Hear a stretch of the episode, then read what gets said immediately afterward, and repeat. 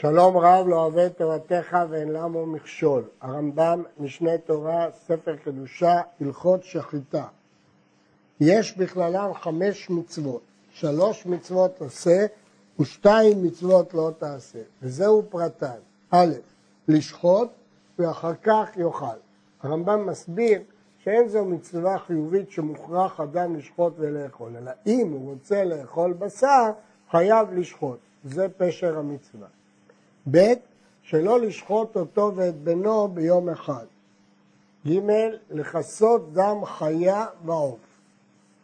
ד', שלא לקח האם על הבנים. ה', לשלח האם אם לקחה על הבנים. וביאור מצוות אלו בפרקים אלו. פרק ראשון מצוות עשה שישחוט מי שרצה לאכול בשר בהמה, חיה ועוף, ואחר כך יאכל. שנאמר, וזבחת מבקרך ומצונך. הסברנו שהמצווה הזאת לא פירושה חיובית שאדם צריך לרדוף אחרי השחיטה, אלא אם הוא מעוניין לאכול בשר, מצווה לשחוט, בין בהמה, בין חיה, בין עוף. שנאמר, וזבחת מבקרך וצונך. אם כן כתוב בפירוש על בקר ועל צאן שחיטה וזבחת. ומנין על חיה? ונאמר בבכור בעל מום, אך כאשר יאכל את עצמי ואת האייל כן תאכלנו, הלמדת שחיה כבהמה לעניין שחיטה. אי אפשר ללמוד שחיה כבהמה לעניין שחיטה מהכלל הידוע שכבר למדנו אותו שחיה בכלל בהמה. מדוע? מכיוון שכאן לא כתוב בהמה, כתוב בקר וצאן. מי אומר שזה כולל חיה? ולכן הרמב"ם לומד את זה מפסוק אחר.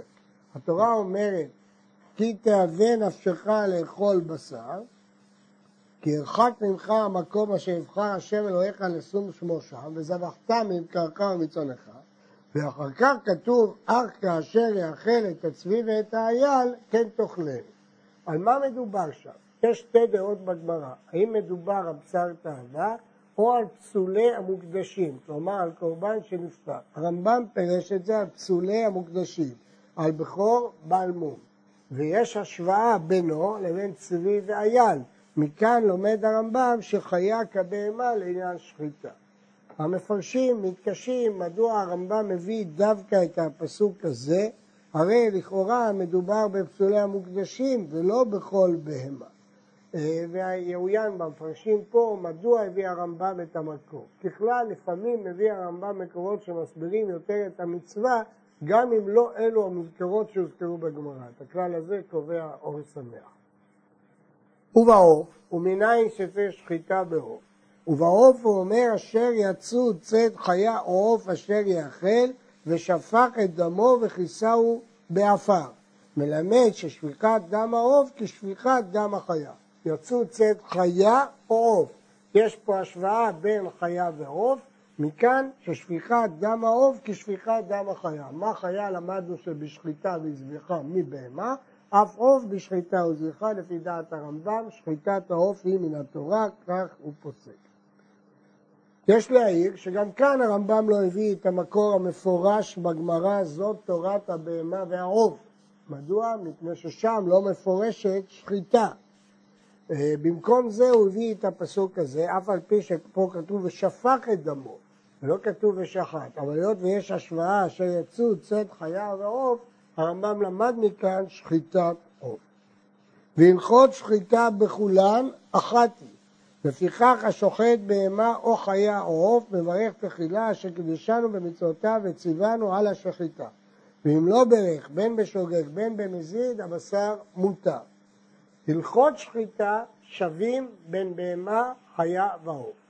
אמנם יש הבדל בין עוף לבהמה וחיה לגבי אם שוחטים סימן אחד או שניים כפי שנלמד בהמשך, אבל הלכות שחיטה הם שווים, ולכן אצל כולם היא נקראת שחיטה ועל כולם מברכים ברכה אחת שקידשנו את וציווה השחיטה. מה פירוש לפיכך? היות ולמדנו שהשחיטה היא מצווה, והיות שלמדנו שהמצווה הזאת היא גם בבהמה, גם בחיה, גם בעוף כפי שהוכחנו, לכן על כולם מברכים אשר קידשנו מצוותיו וציוונו על השחיטה. ואם לא ברע, בין בשוגג, בין במזיד, הבשר מותר. הדבר הזה הוא שלא כשיטת חלק מהגאונים, מקצת הגאונים, בספר אלדד הדני, כתוב שאם לא ברק, הבשר פסול. אבל רוב הראשונים פוסקים לא כך, אלא כמו בכל הברכות, שהברכות לא מעכבות, ואם לא ברק, הבשר קשה. ואסור לאכול מן השחוטה כל זמן שהיא מפרכסת. והאוכל ממנה קודם שתצא נפשה עובר ולא תעשה, והרי הוא בכלל לא תאכלו על הדם. למרות שאם הוא שחט רוב שניים, מעיקר הדין הבהמה צריכה להיות מותרת. אבל היא עדיין לא מתה לגמרי, היא מפרכסת. אסור לאכול ממנה לפני שתצא נפשה. הדבר הזה נלמד מפסוק, לא תאכלו על הדם. זאת דעת הרמב"ן.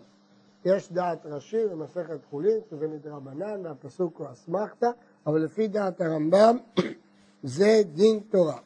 ואינו לוקה, לא לוקים על הלאו הזה. מדוע לא לוקים על הלאו הזה? מפני שזה לאו בכללות. לאו שבכללות לא לוקים עליו. ומותר לחתוך ממנה אחר שחיטה קודם שתצא נפשה. אם הוא שחט רוב שניים, מותר לחתוך, אפילו שעדיין היא לא מתה, ומולכו יפה יפה, ומדיחו יפה יפה, ומניחו עד שתמות, ואחר כך יאכלו. אסור לאכול כל עוד היא חיה, אבל הוא יכול בינתיים לחתוך, למלוח, להדיח, עד שתצא נפשה, ואז הוא יכול לאכול.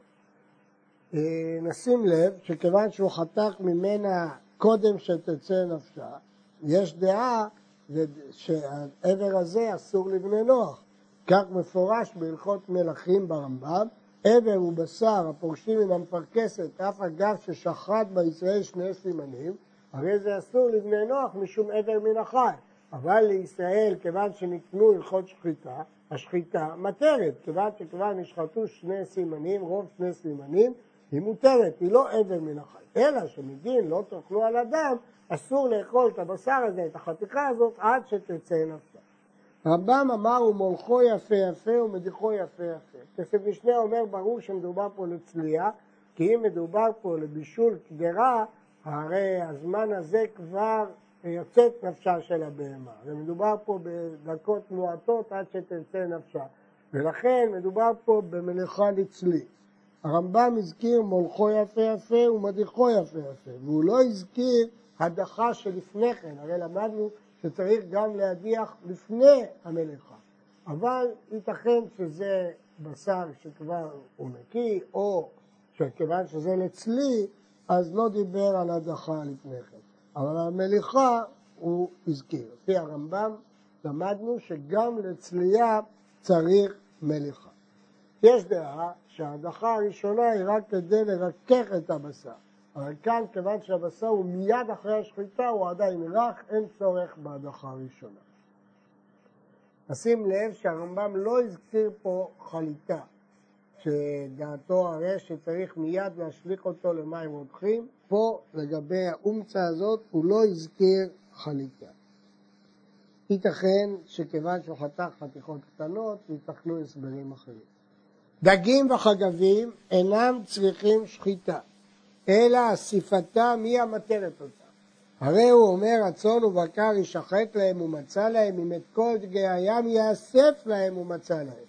אספת דגים כשחיטת בקר וצאן.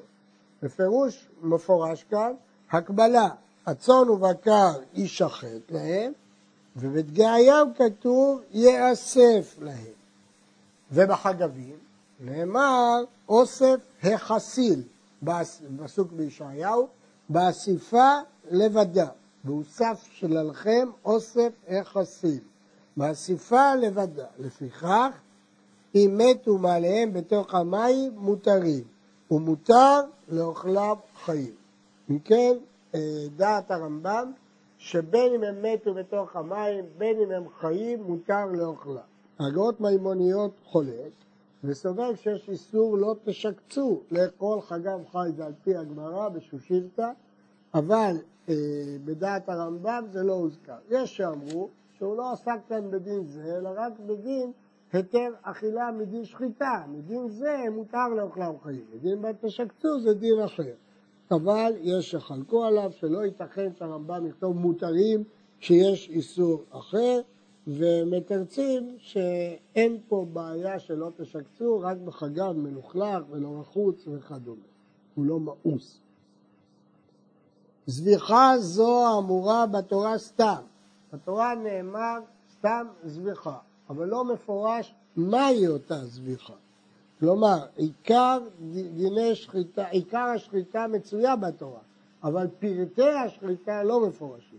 צריך לפרש אותה ולדע באיזה מקום מן הבהמה שוחטים, וכמה הוא שיעור השחיטה, ובאיזה דבר שוחטים, ומתי שוחטים, והיכן שוחטים, וכיצד שוחטים, ומהם הדברים המפסידים את השחיטה, ומי השוחט. כל הפרטים האלה נלמד בהמשך. כל הדברים האלה צריכים ביאור. ועל כל הדרכים האלה ציוונו בתורה, ואמר וזבחת ממקרך ומצונך וכולי, כאשר ציוויתיך ואכלת בשעריך. מה הפירוש כאשר ציוויתיך? שכל הדברים האלה על פה ציווה בהם. כשאר תורה שבעל פה שהיא הנקראת מצווה, כמו שביארנו בתחילת חיבור זה. הרמב"ם בהקדמה למשנה תורה כתב ואתנה לך את לוחות האבן, התורה והמצווה. כל המצוות שניתנו למשה בסיני בפירושן ניתנו. תורה זה תורה שבכתב. מצווה זו פירוש שהיינו תורה שבעל פה. אז כשכתוב כאן, כאשר ציוויתיך, הכוונה כאשר ציוויתיך בעל פה, תורה שבעל פה. לכן כל הפרטים האלה הם תורה שבעל פה. עכשיו הרמב"ם יתחיל לפרט את דיני השחיטה. מקום השחיטה מן החי, כוונה בהמה, חיה ועוף, הוא הצוואר, וכל הצוואר כשר לשחיטה. הגמרא לומדת אה, מניין ששחיטה בצוואר, כתוב ושחט, במקום ששח מתכופף חטאו, אכשירהו. יש עוד לימודים נוספים. כתוב במשנה, כל הצוואר כשר לשחיטה. כיצד? בוושת, שהוא שוחט בוושת, מתחילת המקום שכשחותכים אותו מתקבץ או מתכווץ עד מקום שיסעיר ויתחיל להיות פרצים פרצים ככרס וזהו מקום השחיטה בוושת. הוושת הוא הצינור שהמזון עובר דרכו מפיו של בעלי החיים אל הקיבה. הוושת יש בו מקום שהוא מתחיל להתכווץ. הוא מורכב משתי רקמות, אדומה ולבנה, והוא מתכווץ. זה מקום תחילת הוושת, וסופו הוא בכרס. איפה היא הנקודה שמתחילה הכרס? בקצה של הוושת הקרוב לווסת, הוושת מחוספס ויש בו בליטות שדומות לשערות קטנות. המקום הזה נקרא שיסעיר. הוא כבר סוף הוושת, תחילת הכרס, ושם לא שוחטים. שחט למעלה ממקום זה, מקום גבוה, וזהו הנקרא תרבץ הוושת, מקום שהתרחבות הוושת לכלפי חלל הפה, זה נקרא תרבץ, רחבה. או למטה ממקום זה, באזור הכרס, והוא מתחילת בני מעיים, במקום שיעשה זה כבר כרס, שחיטתו פסולה. ושיעור תרבץ הוושת שאינו ראוי לשחיטה למעלה, בבהמה וחיה, כדי שיאחז בשתי אצבעותיו. ובעוף הכל לפי גודלו וקוטנו. זה השיעורים של המקומות שבהם לא שוחטים. אה, יש דיון האם כשהוא שחט למעלה או למטה, הרמב"ם אמר פתולה, האם הכוונה שהיא נבלה או הכוונה שהיא טרפה. אה, הפשט הפשוט מדבריו משמע שהיא נבלה. אמנם יש גמרא שתורבת רבשת שניקב זה רק, וכבש רק טרפה ולא נבלה. ודנו בכך אחרונים. בכל אופן, ברור שהיא פתולה לאכילה. ואיזה הוא מקום השחיטה בקנה? קנה הוא צינור הנשימה שדרכו עובר האוויר אל הריאות, משיפוי כובע ולמטה עד ראש כנף הריאה, כשתמשוך הבהמה צווארה לראות, זהו מקום השחיטה בקנה. כל שכנגד המקום הזה מבחוץ נקרא צבא. הקנה זה משיפוי כובע ולמטה, ממקום ששיפוע בפתקה של הגרגרת שמחודדת כלפי מעלה בצורה של כובע, עד מלמטה ראש כנף הריאה, הקצה העליון של אונת הריאה השמאלית נפגשת עם סוף הקנה. מתי? כשבהמה מותחת את צווארה, חלק מהקנה נכנס לתוך הריאה, כאן הוא יוצא, אסור לשחוט בחלק הזה. אנסה הבהמה עצמה, דהיינו התאמצה ומתחה את ראשה, ומשכה צווארה הרבה, או שאנס השוחט את הסימנים, תפס אותם ומשכם למעלה בכוח, ושחט במקום שחיטה בצוואר. כלומר, הוא בעצם שחט בצוואר, במקום שהוא מקום שחיטה. אבל כיוון שהוא משך הרבה את הסימנים, או כיוון שהבהמה מתחה הרבה את הצוואר, בפועל הוא שחט בחלק של הקנה שבדרך כלל הוא מובלע בתוך הריאה. נמצאת השחיטה בקנה ובוושת שלא במקום שחיטה. כלומר, מצד הצוואר זה מקום שחיטה, אבל מצד הקנה והוושת בדרך כלל זה לא מקום שחיטה. הרי זו ספק נבלה. זה מצב של ספק. וצריך השוחט לשחוט באמצע הסבה, ואם שחט מן הצדדים, שחיטתו כשרה. זה לשון המשנה, השוחט מן הצדדים, שחיטתו כשרה, ולכתחילה כותב הרמב"ם שצריך לשחוט באמצע, אבל בדיעבד, גם אם שחט מן הצדדים, שחיטתו כשרה.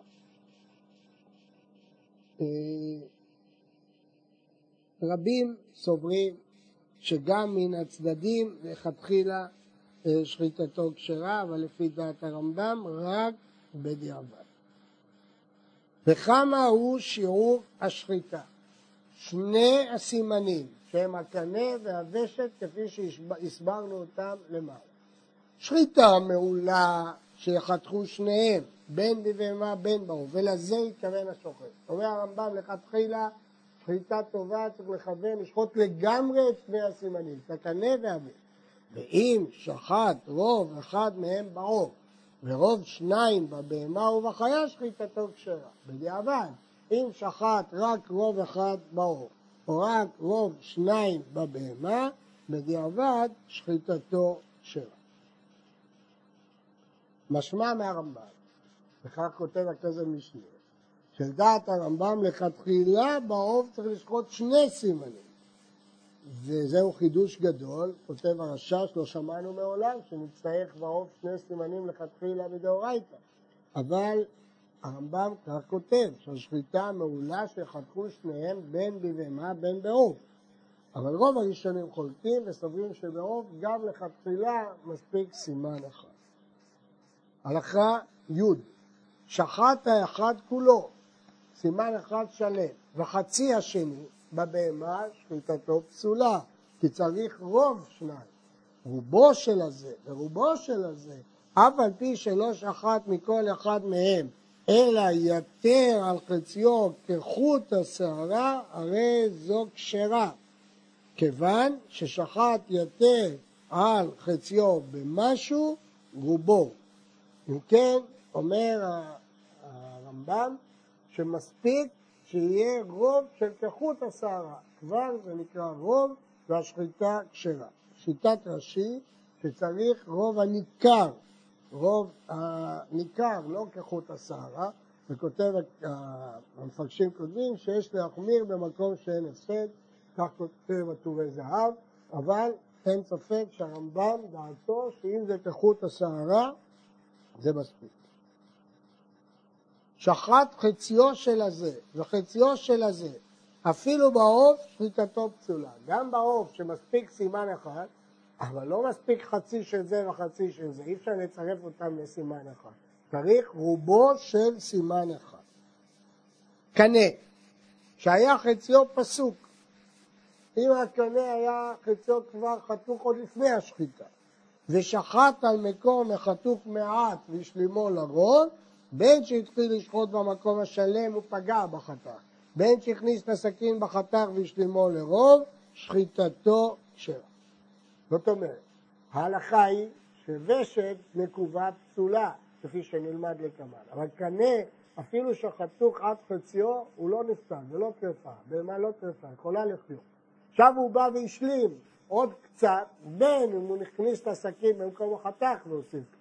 בין אם התחיל במקום השלם קצת והגיע לחתך, בכל מקרה כבר עכשיו הוא עשה רוב, כיוון שהוא עשה רוב, שחיטתו שלה.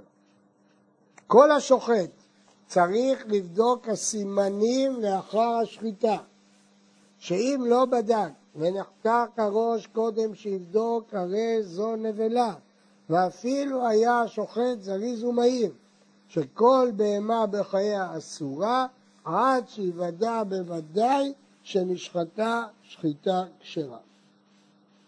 ובכן, דעת הרמב"ם שצריך בדיקה לא רק לפני השחיטה, לבדוק, אלא צריך לבדוק הסימנים לאחר השחיטה. ואם לא בדק ונחתך הראש, הרי זו נבלה. למה? כי כל בהמה בחייה היא בחזקת איסור, עד שיוודע בוודאי שנשחטה שחיטה כשרה. יש חולקים על הרמב"ם ואומרים שעל זה לא נאמר בהמה וחיה בחזקת איסור, כי הרי ראו שהוא שחט את הסימנים, אלא אתה חושש שאולי הם היו עקורים והוא לא שחט אותם, אז זה לא נאמר שבחזקת איסור, אבל דעת הרמב"ם שאם הוא לא בדק אחר כך שהסימנים נשחטו כהוגן, אז הבהמה אסורה. ובאיזה דבר שוחטים?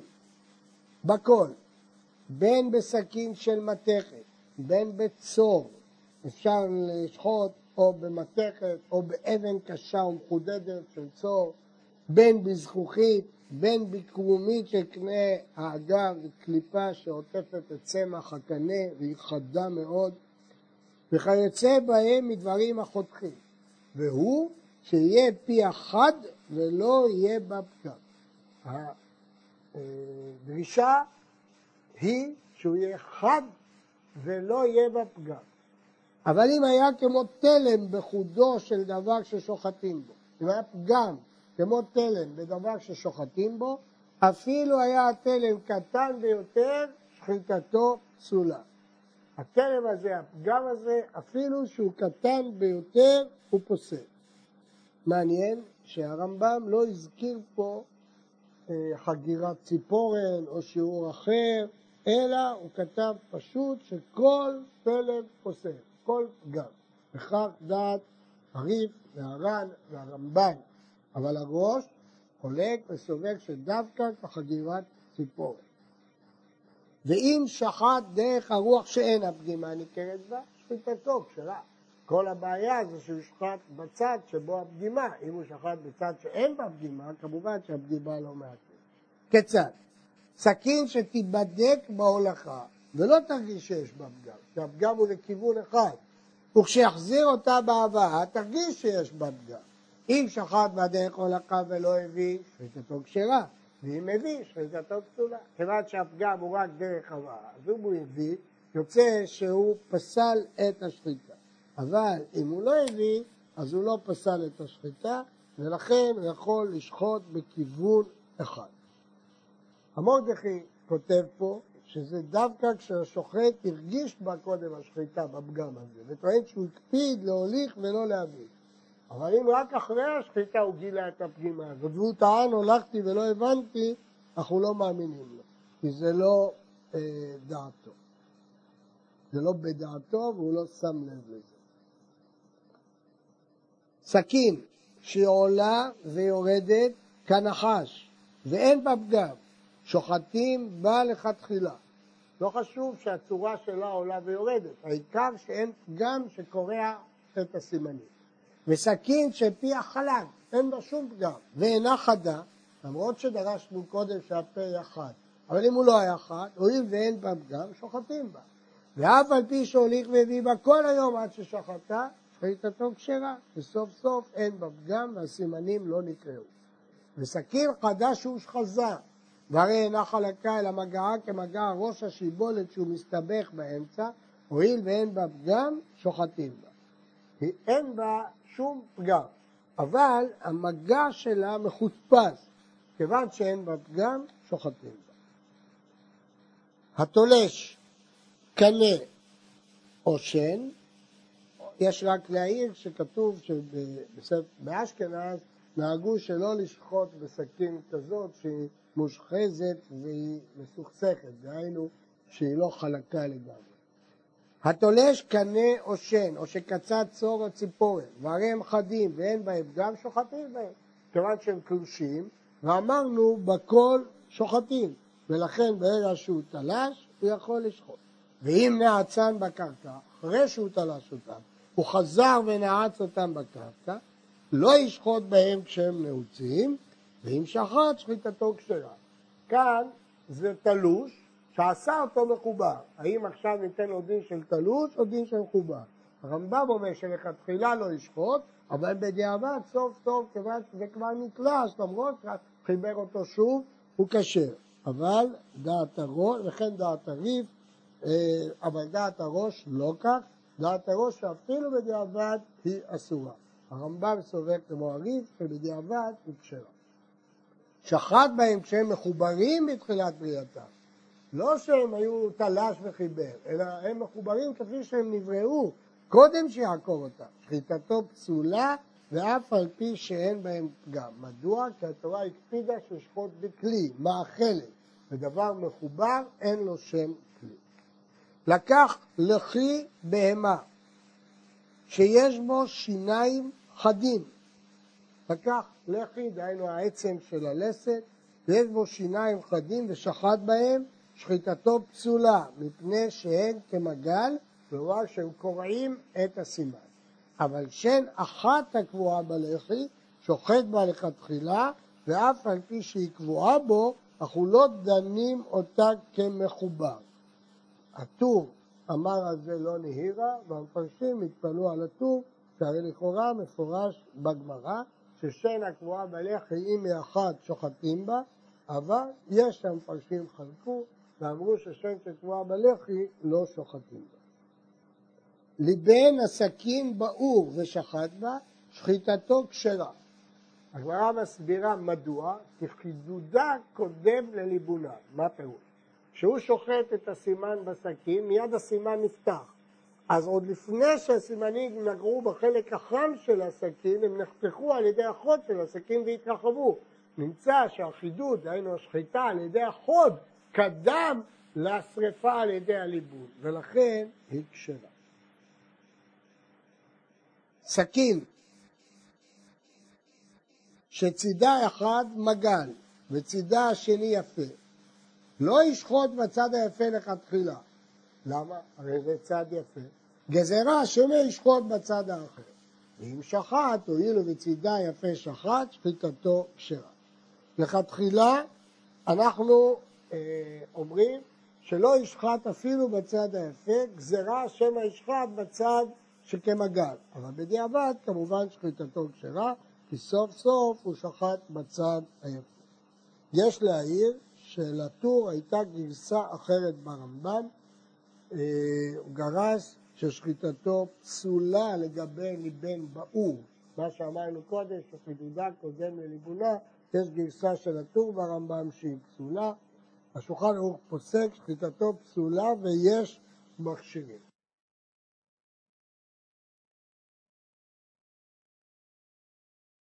השוחט צריך שיבדוק הסכין בחודה, ומצד זה ומצד זה. צריך לבדוק בשלושה מקומות. בחוד הסכין ובשני הצדדים של הסכין. וכיצד בודקה? בודקה? מוליכה ומביאה על בשר אצבעו, ומוליכה ומביאה על ציפורנו משלוש רוחותיה, שהן פיה ושני הצדדים, כדי שלא יהיה בה פגם כלל, ואחר כך ישחוט בה. הסיבה שבודקים בבשר האצבע, בגלל שהוושט רך. בציפורן, בגלל שהקנה הוא קשה.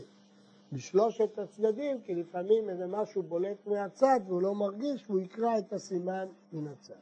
נדגיש, הוא מוליך את הסכין על האצבע, ולא את האצבע על הסכין. כי צריך פה הרגשה עדינה, צריך שהאצבע יהיה נח, עומד, ובזריזות גדולה ויראת חטא, יבדוק ויראה אם הוא הרגיש משהו או לא הרגיש. הרעב"ד מעיד שצריך לרחוץ את הסכין קודם הבדיקה. וצריך לבדוק כן אחר השחיטה. הרמב"ם דורש לבדוק את הסכין גם אחר השחיטה. שאם מצא בה פגם אחר השחיטה, הרי זו ספק נבלה. שמא בעור נפגמה, וכששחט הסימנים בסכין פגומה שחט. לפיכך השוחט בהמות רבות או עופות רבים צריך לבדוק בין כל אחת ואחת. שאם לא בדק, הוא בדק באחרונה ונמצאת הסכין פגומה, כל ספק נבלות, ואפילו הראשונה. רמב"ם דורש לבדוק אחר כל שחיטה ושחיטה. כי אם הוא ימצא בפגם אחר השחיטה, הרי זו ספק נבלה. המפרשים אה, מעירים על הדבר הזה, שהרייבד, שאם רצה שלא לפסול את בהמותיו, יבדוק אחרי כל שחיטה. זה רק עצה טובה. רק אם לא רצה, הוא אומר אני לא בודק. אם בסוף יימצא פגם, אני אטריף את כל הבהמות ששרקות. מותר לו. לפי הרמב"ם לא, הוא חייב בכל פעם ופעם. אה, זאת דעת הרמב"ם, דעת הגאונים ודעת הריב. אם נאבד הסכין, סומכים על חזקת בדוק. אבל אם לא נאבד הסכין, כל איפה שאפשר לברר, עלינו לברר. אה, רבי עקיבא עגל שואל, הרי זה ספק ספקה, ספק אם יש פגם, ואם יש פגם, ספק אם מההון, ספק אם מהעצמות. ובספק ספקה ההלכה היא שלא צריך לברר מראש. כך מקשה רבי עקיבא עגל ומתרץ. אבל הרמב"ם ברור שהוא הבין שצריך אה, לבדוק את זה גם אחר השחיטה.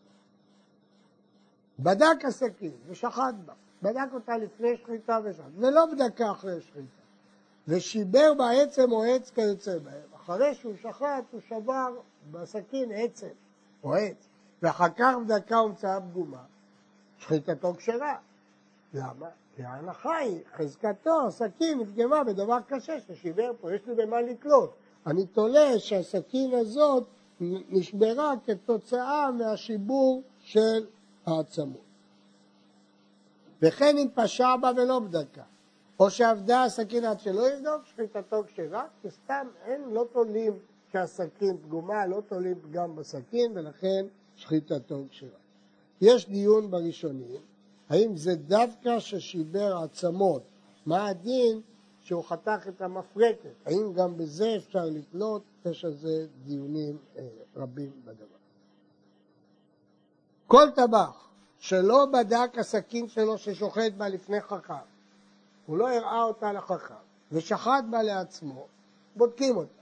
היא נמצאת יפה ובדוקה, מנדים אותו, לפי שסומך על עצמו פעם אחרת, ותהיה פגומה וישחוט בה.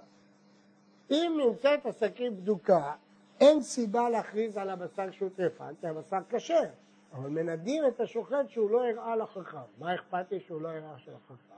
שפעם אחרת הוא ישחט בסכין הזאת, ואולי היא תהיה פגומה.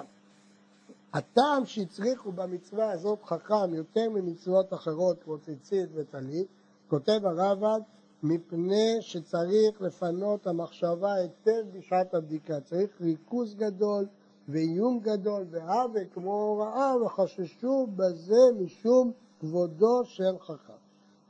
הראש כתב, עכשיו נהגו בכל גלויות ישראל שממנים משגיחים ידועים על השחיטה ועל הבדיקה ולהם מחלו חז"ל את כבודם כי הם זריזים ומהירים.